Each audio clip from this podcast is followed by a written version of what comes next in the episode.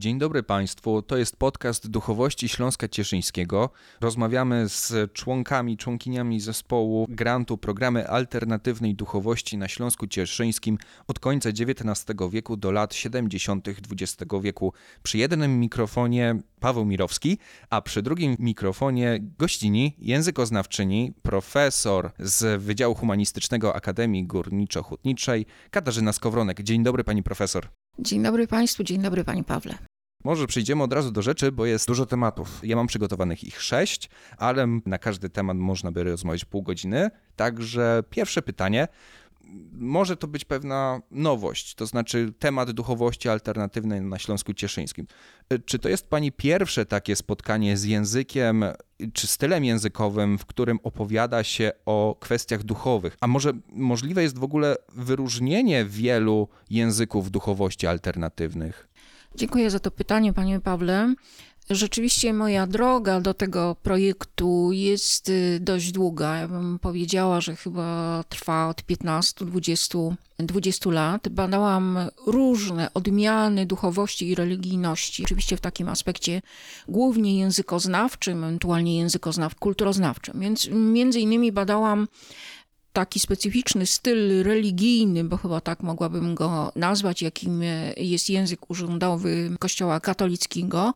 I tutaj głównie skupiałam się właśnie na takich urzędowych tekstach oficjalnych. One oczywiście niosą sobie pewien element duchowości, ale też pewien element nowomowy, pewien element takiego mhm. języka zbiurokratyzowanego, oficjalnego, więc to jest taki styl bardzo specyficzny, konglomerat, można powiedzieć, różnych odmian, różnych stylów.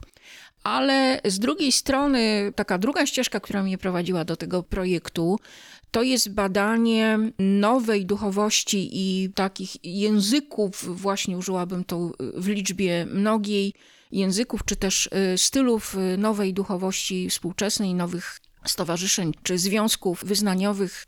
Nawet powstały na podstawie właśnie y, moich badań, także pana wespół z panem profesorem Zbigniewem Paskiem, poszczególne artykuły czy też książki, monografie Napisaliśmy między innymi tekst, który dotyczył nazw związków religijnych, związków wyznaniowych, także dlatego, że ja z wykształcenia jestem onomastą, czy też onomastką, to znaczy zajmuję się nazwami własnymi. Mhm. Czyli jest element języków formalnych, te, właśnie ten język mhm. urzędowy, ale też właśnie to nazewnictwo no to, to już zaczyna być dość ciekawe, ale nie jako taką kwestii dyskursywnych. Tutaj jeszcze nie było tych kwestii Takie, komunikacji w mhm, ogóle. oczywiście, więc y, te kwestie dyskursywne badałam właśnie na przykładzie między innymi listów polskiego episkopatu od 1945 roku aż do współczesności, Aha. no więc to jest 70-80 lat. I tutaj ten element komunikacyjny, te rozmaite relacje pomiędzy ściśle określonym nadawcą a rzeszą, że tak powiem, wiernych, prawda? Mhm. Taką zakładaną rzeszą wiernych słuchaczy, odbiorców, jakkolwiek tego nie nazwać był y, niezwykle, niezwykle interesujący, więc jest aspekt komunikacyjny, jest też aspekt dyskursywny. Również dałam właśnie problematykę no, pewnych kwestii powiedziałabym, światopoglądowych, mhm. ideologicznych, mhm. które za takim dyskursem oficjalnym Kościoła mhm. katolickiego w Polsce stoją. To jest pierwsza rzecz, a również te elementy dyskursywne braliśmy pod uwagę w rozmaitych analizach przeprowadzanych razem z panem profesorem Paskiem. Badaliśmy te style funkcjonalne, te języki nowej duchowości, jakie elementy pojęciowe, semantyczne dochodzą tam przede wszystkim mhm. do głosu, więc ten taki aspekt energetyczny, prawda, mhm. bardzo ciekawy. Po drugie aspekt, czy taka domena semantyczna radości, tak wydawało Rozumiem. nam się, że to też bardzo mocno wybrzmiewa. No, oczywiście te, ten aspekt energii i ten aspekt radości, one jakby grają pod postacią rozmaitych metafor, kognitywnych metafor, także e, języka. Teraz na podstawie Pani doświadczenia w tych bieżących pracach, chciałem zapytać, czym różni się język i komunikacja językiem polskim sprzed 100 lat w porównaniu z jego współczesną formą, bo nasz przedział właśnie w tym projekcie jest koniec XIX wieku, lat 70. XX wieku. Dużo się chyba zmieniło, nawet ja zauważyłem, e, nawet nie chodzi o tylko o samą gramatykę, czy pojawianie się e, litery Y zamiast J, ale mhm. jest ten, czy widać jakąś taką inną formę przemiany języka w ogóle? Oczywiście, język żyje. No to, to, co mówię, to oczywiście jest truizm dla, dla językoznawców, ale język żyje swoim życiem i jednocześnie odbiera pewne elementy, które tkwią w, w rzeczywistości. Mhm. Więc mm, językoznawcy widzą rozmaite zmiany, na przykład na poziomie choćby używania pewnych elementów językowych, ich jakby wzrostu albo zaniku. Tak? Pierwszy, że tak powiem, z brzegu, więc na przykład zanik niektórych form imię słowowych, na przykład imię słowu uprzedniego, który po prostu zanika we współczesnej polszczyźnie, że tak powiem, a jeszcze właśnie 100 lat temu był niezwykle popularny. Wchodzą, co też jest oczywiste, wchodzą nowe słowa, głównie z, z języka angielskiego, głównie po to, żeby wypełnić pewne luki pojęciowe. E, Każdy język e, zawiera w sobie taki szereg ogromny leksykon, który opisuje świat, ale jeśli ten świat się zmienia, no to powstają pewne luki takie semantyczno-leksykalne i, i po prostu to nowe słownictwo musi zapełnić, prawda? Musi zapełnić te braki w naszym, e, w naszym opisie świata. I co się wtedy dzieje? Wtedy albo stare słowa nabierają nowych treści, mamy wówczas do czynienia z takimi neosemantyzmami, albo powstają zupełnie nowe słowa, albo czerpiemy, jak często we współczesnej polszczyźnie, czerpiemy z innych, z innych języków. No i oczywiście są też słowa, które gdzieś tam dzisiaj uważamy za przestarzałe, choćby właśnie słówko tedy, prawda, tak, czy isz, E, więc to są takie elementy, które już e, niemal zanikają we współczesnej polszczyźnie, gdzieś tam odchodzą, używane są, je, jeśli je słyszymy, no to właśnie odczuwamy je jako trochę sztuczne, albo może przynależące wyłącznie do tekstów literackich, artystycznych itd. Ta polszczyzna mówiona, szczególnie ona się bardzo zmienia, ona jest e, szalenie dynamiczna, do niej wchodzą elementy gwarowe, do niej wchodzą jakieś e, elementy żargonów, do niej wchodzą no także i potocyzmy, rozmaite wulgaryzmy, to jest e, również jakiś tam składnik, nawet jeśli on jest, wiąże się z naszą negatywną oceną, to jest również składnik współczesnego języka. Ja przepraszam, ale jeszcze muszę wrócić do tego pierwszego wyrażenia, to znaczy, jaki przykład imię słowa uprzedniego mogłaby pani przytoczyć? No na przykład wzi- wziąwszy, prawda? Aha, w ten sposób, okej. Tu mówię tak, jakby ktoś jeszcze się zastanawiał, jaka, o które to słowa chodzi. Ja tak się domyślałem, to wszystkie, z końcówkę wszy, Tak. tak? Tak. To jest faktycznie zmiana. Ja też się zastanawiałem, czy można mówić, bo te teksty duchowe, one chcą coś przekazać konkretnego i stosują konkretne słownictwo. A z drugiej strony, na przykład, co ciekawe, w tekście, który ja przeczytałem, autor stosuje słowa aryjskość. W latach dwudziestych, jeszcze przed całą, subtelnie mówiąc, fascynacją rasą aryjską w Rzeszy, a to już było w latach dwudziestych. No inna też sprawa, że mm, ta duchowość alternatywna Śląska Cieszyńskiego bardzo była nastawiona na mesjanizm słowiański, ten taki pozytywny Oczywiście. właśnie.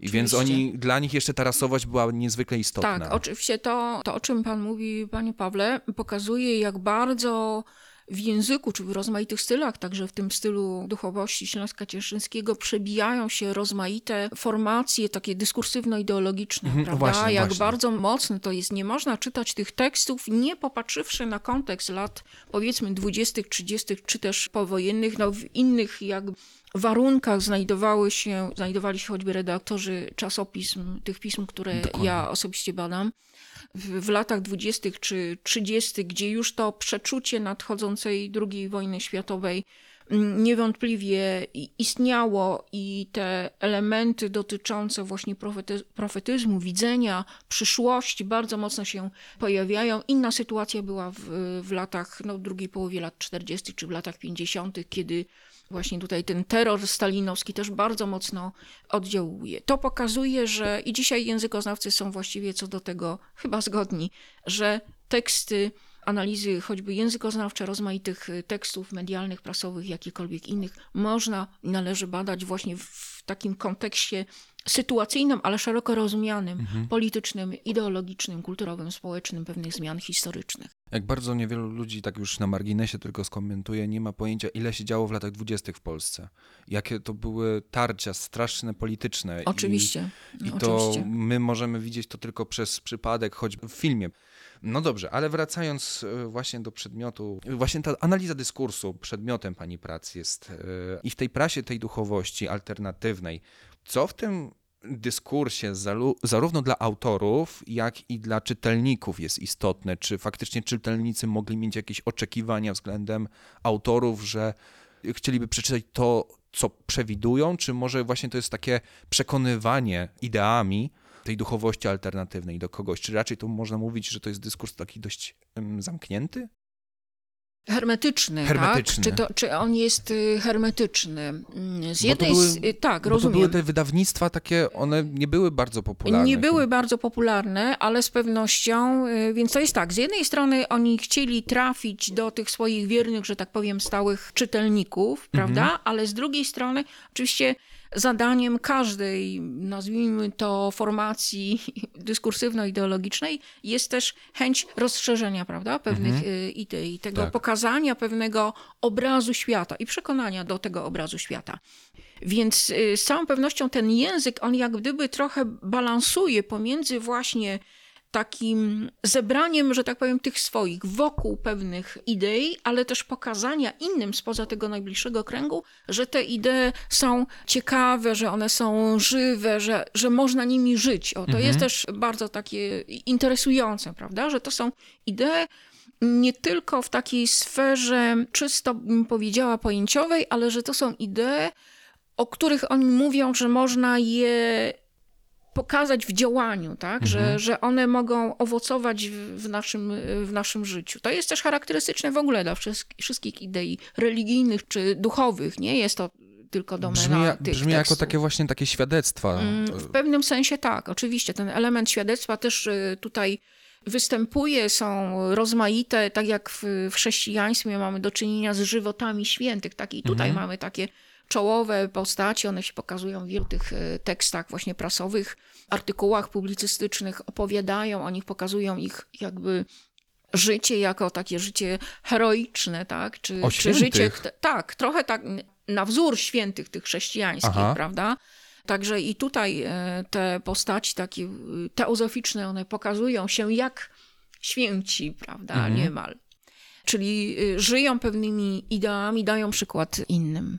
Rozumiem. Tak zaskoczony byłem właśnie, mm, cały czas się to pokazuje, jak bardzo ten mm, śląsk, cieszyński ruch ezoteryczny jest niezwykle chrześcijański. To jest dość chyba, wydaje się być interesujące. Tak, to jest taki background kulturowy, od którego bardzo trudno całkowicie się odciąć, Mhm. prawda? Więc to myślenie, to myślenie nasze, bez względu na to, czy my się bardzo przyznajemy do chrześcijaństwa, czy do katolicyzmu w sposób szczególny, czy- czy, mniej, czy do, czy do ewangelicyzmu, czy do protestantyzmu, ono zawsze tkwi bardzo mocno jako taki silny background. Więc y, to, czy nasze wyobrażenia Boga, to bardzo wyraźnie też w tych tekstach prasowych się pokazuje.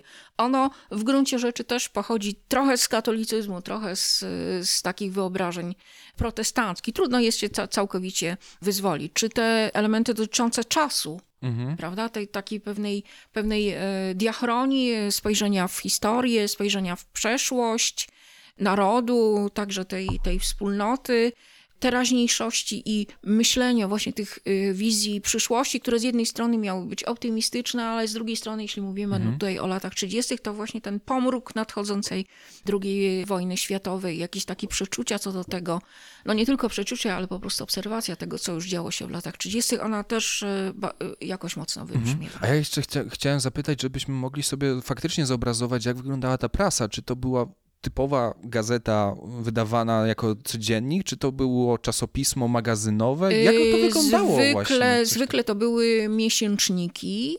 One składały się na przykład z, tak, z takich tekstów, które miały powiedzmy charakter poetycki. Aha. Mm, Dla, dla y, często taki właśnie element wstępny y, miał charakter literacki, poetycki.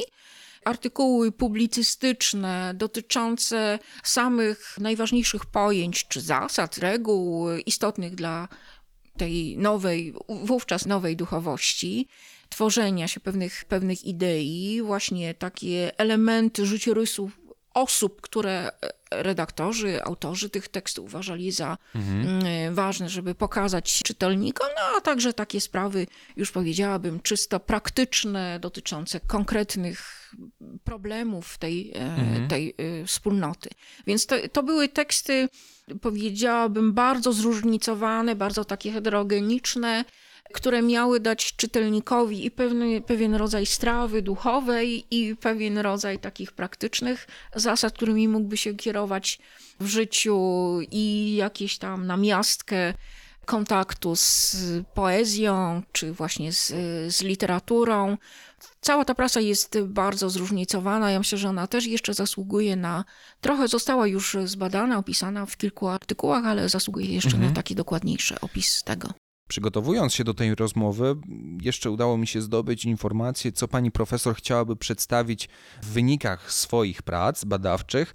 I tutaj to miała oczywiście skoncentrowana jest pani praca na analizie dyskursu, ale też na takim pojęciu naukowym domen semantyczno-kognitywnych. Ale jak dodaje, dodamy sobie co konkretnie, to pojawiają się takie frazy, relacje właściwie przeszłość, teraźniejszość, przyszłość, Bóg człowiek, sakrum profanum fanom i do tej pory najczęściej odbieramy te wyrazy, które są bardzo biegunowe, przede wszystkim rozdzielają dwie różne sfery. I wydaje się, że to właśnie taki podział tej rzeczywistości i tej takiej postrzegania tej rzeczywistości przez jednoznaczne wyrażenia sprawia, że troszkę niknie ta codzienność ludzka, a, za, a raczej zostaje ona przekształcona jako coś wzniosłego, jako właśnie ta, nie wiem, można powiedzieć nawet dziejowa sytuacja, podniosłe życie, a nie właśnie takie codzienne przeżywanie tego, co się dzieje każdej godziny, każdego dnia, o każdym poranku, zwyczajne śniadanie czy coś takiego. I właśnie mamy walkę między Bogiem a człowiekiem, relację między Bogiem a człowiekiem, więc wydaje się to być takie mityczne. Dziękuję bardzo za to pytanie. Zacznę od takiej tezy, która też y, dla lingwistów jest w pewnym sensie takim może banałem, a mianowicie, że język, którym się posługujemy, którego y, używamy, trochę jest jak właśnie okulary, które nakładamy na, na nos, w tym sensie, że on pokazuje nam, czy nawet niektórzy mówią, dyktuje, determinuje to, w jaki sposób patrzymy na świat, prawda? Czyli język poprzez e, swoje słowa, którymi dysponuje, którymi my dysponujemy, ale także poprzez zasoby swoje gramatyczne, on jakby zmusza nas do określonego patrzenia na świat. I teraz, jeśli popatrzymy sobie właśnie na te najważniejsze pojęcia, które w danym dyskursie jest, takie, ja je nazywam takimi właśnie węzłami czy też punktami dostępu do tego dyskursu, prawda? Czyli wybrałam sobie takie punkty dostępu, które wydają mi się być najczęstsze, choćby frekwencyjnie, prawda? One się pojawiają gdzieś te, te domeny, słowa, leksemy czy takie formy wyrazowe i patrzę, co się jak gdyby wokół nich dzieje, jakie metafory się wokół nich tworzą. A więc, jeśli myślimy o czasie, przeszłości, przyszłości, teraźniejszości. Może się na przykład pojawić metafora rzeki, mhm. prawda? Pływania, żeglugowania, pójścia z prądem. Może się pojawić y, metafora wędrówki, chodzenia, czegoś, co na, na nas czeka za zakrętem. A więc tutaj patrzę, jak te domeny, które, o których Pan tutaj przed chwilą mówił, jak te główne pojęcia Bóg, człowiek, przeszłość, teraźniejszość, przyszłość, e, czy właśnie sakrum profanum, jak one są definiowane, jak one są wyprofilowane pod postacią określonych metafor. Pytał Pan też o to, czy, czy to jest słuszne mm, myślenie wyłącznie w takich kategoriach binarnych, tak zrozumiałam trochę Pana pytanie, czy nie można by tych kategorii jakby bardzo wobec siebie opozycyjnych, rzeczywiście kategorii mitycznych właściwie, czy nie można by na, na to popatrzeć trochę inaczej, że człowiek nie żyje tylko w tych wielkich jakby kategoriach, prawda, ale też właśnie e, myśli o codzienności. Ja myślę, że te teksty, o, o których tutaj mówimy, te teksty prasowe, które, czy ta prasa, która powstała na, na, na Śląsku Cieszyńskim w badanym przez nas y, okresie, one pokazują, że człowiek jest y, zawsze stąd i stamtąd, prawda? Że człowiek y, jest taką istotą, która chce jakby godzić te, te binarności, albo że czasem powstaje jakiś element trzeci, który tę, tę binarność rozsadza, prawda? Że, że człowiek, właśnie tu odwołuje się do, do Pana przykładu, jak kiedy je śniadanie, to Czasem to, to śniadanie może być dla niego elementem medytacyjnym czy kontemplacyjnym i ten, ten sakrum i profanum to życie codzienne i ten element właśnie wzniesienia swoich myśli ku, ku Bogu, one się tam w tych tekstach prasowych bardzo ciekawie łączą z sobą. Proszę pamiętać też o tym, że to nie są teksty stricte religijne, prawda? To nie są, to są jednak teksty prasowe, więc one też określony gatunek, na przykład felietonowy, mm, artykuł, który jest recenzją jakiegoś innego tekstu literackiego,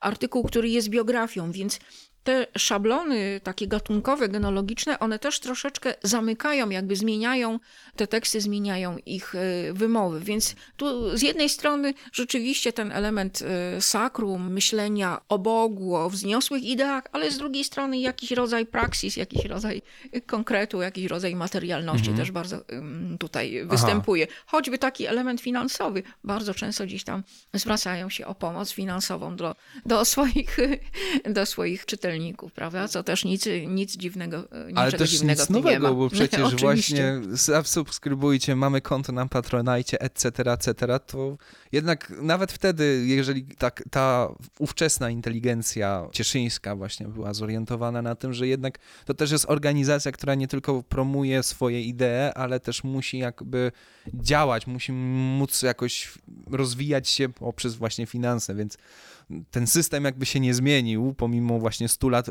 właściwie już 100 lat różnicy. Mm, Oczywiście.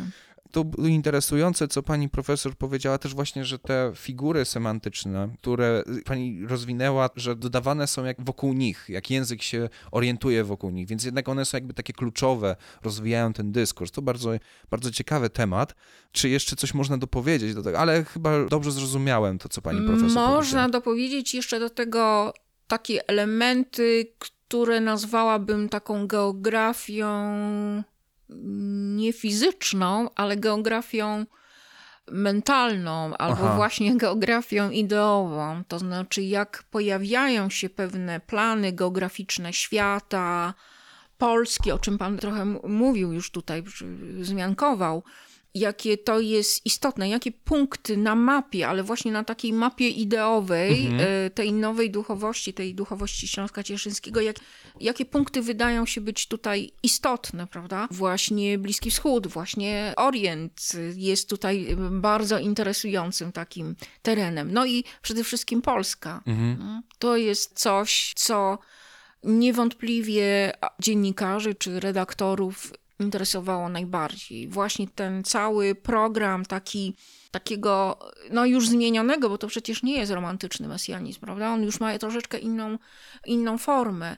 I właśnie ten specyficzny czas pomiędzy jedną a drugą wojną, w naszej perspektywie historycznej bardzo krótki czas, właściwie tylko jednego pokolenia szalenie wtedy dużo się działo i ta polskość, ona musiała zyskać jakieś konkretne czasy, kształt i myślę, że, że to badanie tego, jak, jak właśnie ta geografia mentalna czy ideowa się kształtuje, byłoby też y, bardzo ciekawe, chociaż oczywiście nie wiem, czy jestem w stanie zdążyć z tymi badaniami mm, w, w tym tekście, który, który zaprojektowałam. To, to już znowu mi się przypomniał, jak właśnie ten XX wiek to było takie nadganianie nowoczesności.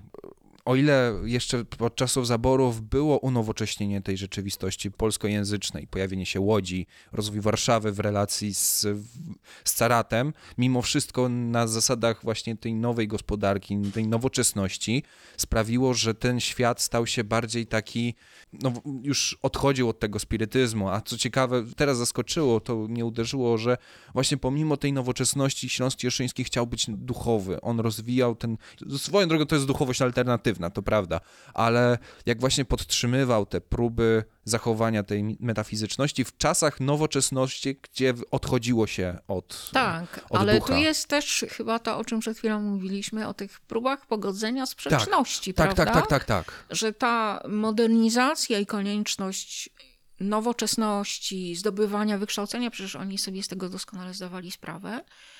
To jest coś, co robimy właśnie dla tej Polski, która się kształtuje, Mhm. tak? powiedzmy w latach, czy kształtowała w latach 20., 30., co chcieli robić dla jej dobra, ale też y, z drugiej strony te idee duchowe wcale tutaj nie pozostawały w tym, z tym w sprzeczności. To jest też y, bardzo ciekawe, tak? że tego typu duchowości one próbują pogodzić, wydawałoby się, rzeczy nie do pogodzenia. Teraz pytania, bo e, w ramach pani badań odbyła pani podróż do Pragi. Czego pani profesor tam szukała? Można byłoby oczekiwać, że Śląsk Cieszyński, nawet pomimo tych relacji polsko-czeskich, o właśnie o Zaolzie przede wszystkim, te sytuacje konfliktowe, jednak ta większość prac badawczych znalazłaby pani pewnie w książnicy cieszyńskiej albo właśnie po stronie polskiej, a jednak pani profesor wyprawiała się do Pragi.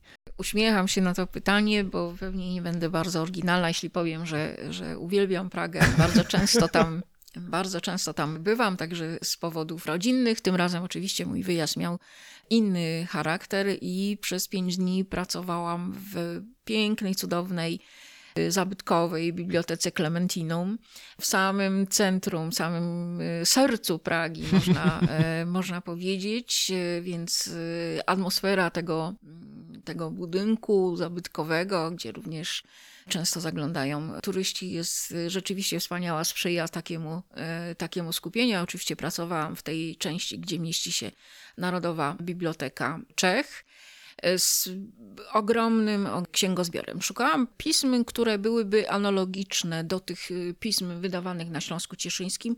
Mówię tutaj teraz o tych pismach na, na Śląsku Cieszyńskim, takich jak Wyzwolenie, czy, czy Wiedza Duchowa, czy Teozofia, czy Odrodzenie. Natomiast tam e, znalazłam trzy takie czasopisma Posol Zachrobny, Lotus i Żywot. E, niektóre z nich były wydawane w Ostrawie, e, jedno z nich, jeśli dobrze pamiętam, w samej Pradze. I badałam między innymi, czytając oczywiście je y, lekturując y, w jakiś sposób, zbierając y, odpowiedni materiał, zastanawiałam się, na ile one są podobne, ile one są różne, oczywiście oprócz różnic językowych oczywistych, ale na ile one są podobne do tego, co mm, widzimy, czy możemy przeczytać właśnie w tych tekstach publicystycznych mm, w tej prasie alternatywnej Śląska Cieszyńskiego. Myślę, że, że nie, nie zdziwię tutaj e, pana, jeśli powiem, że te podobieństwa są, podobieństwa są ogromne. Różnice też oczywiście, one wynikają jakby z tego jakby nieco innego właśnie tła, czy, czy kontekstu sytuacyjno-politycznego, czy, e, czy społecznego ale też e, wiele jest takich elementów, które nazwałabym uniwersalne, więc odesłanie do tych samych postaci, do tych samych nauczycieli. Jest też zainteresowanie właśnie owym Orientem i oczywiście to zainteresowanie no, nie polskością, tylko tutaj w tym przypadku czeskością. To jest właśnie ten, ten moment, kiedy powstaje Czechosłowacja, prawda? Tak.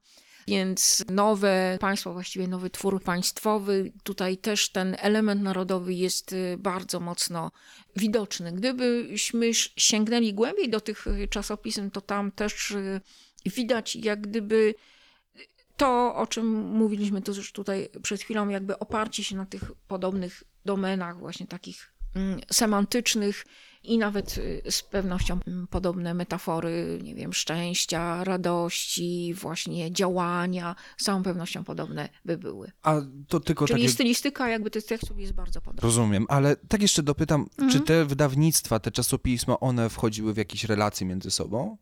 Jeżeli były takie podobne, dotyczyły tych samych zagadnień.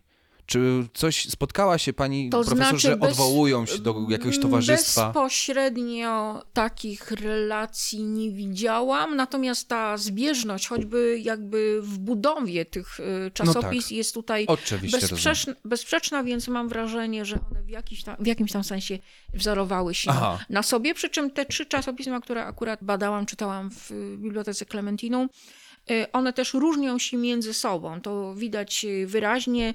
Niektóre z nich mają taki charakter, jakby przeznaczony dla bardziej, no nazwijmy to, wyrobionego czytelnika, jakby oczytanego, który zna już tę frazeologię, zna tę semantykę, zna te podstawowe mhm. idee i jakby te teksty y, są mu dostarczane, mają taki bardziej, nazwałabym, intelektualny charakter.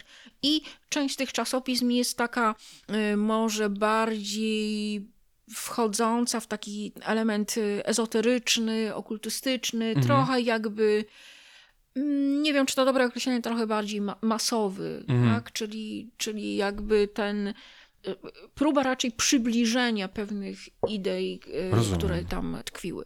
No, Rozumiem. Bardziej powszechne. Mhm. Oczywiście. I Na zakończenie takie pytanie, bo już pani odbyła właśnie podróż do Pragi, przeanalizowała niemałą część tego dyskursu, więc po przeprowadzonych pracach i lekturach ezoterycznych, czy pani zdaniem słowa mają moc? Chodzi mi o coś głębszego niż to, co można by powiedzieć w języku desosira znaczeniem, w, w rozumieniu językoznawczym. Czy jest coś głębszego? Nie mówię magia, ale czy słowa mają moc? Myślę, że większość językoznawców, ja również, odpowiedzieliby panu, i ja również oczywiście odpowiadam twierdząco. Tak? Mhm. Dla językoznawców, szczególnie tych, którzy zajmują się choćby taką subdyscypliną jak pragmalingwistyka i teoria aktów mowy Johna Austina, słowa mają moc. My nazywamy to performatywnością, znaczy, mhm. że słowa mogą stwarzać rzeczywistość. W Aha. gruncie rzeczy dyskurs, prawda, o którym tutaj no tak. trochę rozmawiamy, który jest taką formacją komunikacyjną, społeczną. No oczywiście dyskurs może mieć wiele e, definicji, ale jeśli będziemy tak skrótowo rozumieć przez dyskurs właśnie pewne formacje komunikacyjno-społeczne, pewne utrwalone sposoby mówienia, mhm. to one w gruncie rzeczy stwarzają świat, prawda, mhm. bo one pokazują pewne wizje świata, jakie są ważne dla pewnych, dla określonych grup społecznych. Dlatego mówimy, nie, że dyskurs niesie ideologię. Czyli z językiem jest tak, że on nie tylko opisuje rzeczywistość, ale on właśnie w ogóle, jakby to jest jego podstawowa fu funkcja, że on w każdym tekście, takim, nawet takim, który jest pozornie informacyjny, mhm. że on tak naprawdę stwarza, stwarza pewną wizję świata, bo to jest tak, że pomiędzy nami a rzeczywistością, tą materią, która tym pasem transmisyjnym, jak ja to zawsze e, mhm. mówię, to jest po prostu język, tak? I to przełożenie pomiędzy naszymi myślami a rzeczywistością, ono nigdy nie jest jeden do jednego, mhm. dlatego że język w jakimś sensie, byśmy powiedzieli, zniekształca deformuje też nasze myśli i na opis naszej Rozumiem. rzeczywistości. Dlatego to, jak my opisujemy świat, to nigdy nie jest jeden do jednego, mhm, prawda? To jest tak. zawsze trochę taka wizja zniekształcona jest właśnie nasza. Mhm. Albo nasza indywidualna, albo nasza pewnej grupy społecznej, którą, tak. którą reprezentujemy. Tak? Czyli Rozumiem. E, właśnie te dyskursy, które się znajdują w rozmaitych tekstach, które do nas dochodzą, otaczają nas, one właśnie mają moc taką stwarzającą a też wracam tutaj do, do Johna Austina, językoznawcy, logika, filozofa języka, który pierwszy zauważył, że część wypowiedzi, którymi się posługujemy w, w, naszym życiu, one właśnie mają taką moc definitywnie performatywną. Tak? Choćby wyrok sądu, orzeczenie o czymś, tak? diagnoza lekarza. Mhm. Ona, proszę zobaczyć, idziemy do lekarza, on nam mówi, jesteśmy chorzy. I teraz to oczywiście zmienia nasze postępowanie, zmienia nasze myślenie, e, myślenie o sobie, zmienia nasze plany życiowe. To jest właśnie ta moc performatywna języka, prawda? Także w sytuacjach jakichś osobistych ludzie mówią do nas, ale my pod ich wpływem zmieniamy swoje myśli, swój sposób postępowania, nawet w najdrobniejszych sprawach, prawda? Kiedy mama mówi, ubierz się cieplej, to e, jakby próbuje wywrzeć pewien wpływ na swoją pociechę. I więc to się zdarza w naszym życiu codziennym, ale to też się zdarza w sytuacji oficjalnej, właśnie akty prawne, y, zawieranie związku małżeńskiego i tak dalej, i tak dalej. To przecież nic innego jak e, właśnie ten, ten element performatywny języka. Tak? Kilka słów i oto nagle zmienia się zupełnie nasz, nasz stan życiowy, nasz stan cywilny. To wspomniał Pan o magii. Ale oczywiście tak jest. Ten element magiczny w języku, on również jest w jakimś sensie. Oczywiście w czasach współczesnych on jest już trochę, trochę zmieniony, ale on również, również jak najbardziej istnieje i on też mówiąc do innych ludzi, chcemy na nich w jakiś sposób wywrzeć e, wpływ, zmienić ich, przekonać do czegoś, poradzić, poprosić, zażądać, zagrozić i tak dalej, i tak. No więc nic innego, tylko właśnie słowa, tak? Świat społeczny jest w dużej mierze, nie tylko oczywiście, on jest trochę materialny, ale w dużej mierze przeważającej dla mnie z punktu widzenia lingwistycznego on jest właśnie dyskursywny, tak? I performatywny. Rozumiem. Bardzo dziękuję za tę odpowiedź. E, Szanowni Państwo, mieliśmy przyjemność gościć i wysłuchać e, językoznawczyni z Akademii Górniczo-Hutniczej, profesor Katarzynę Skowronek. Pani profesor, serdecznie dziękuję za, za ten Dziękuję mini wykład, również. mini wywód i mini podróż po słowach i po języku. I po Dziękuję dysku. również, dziękuję i pozdrawiam. Do następnego państwa. razu. Do widzenia.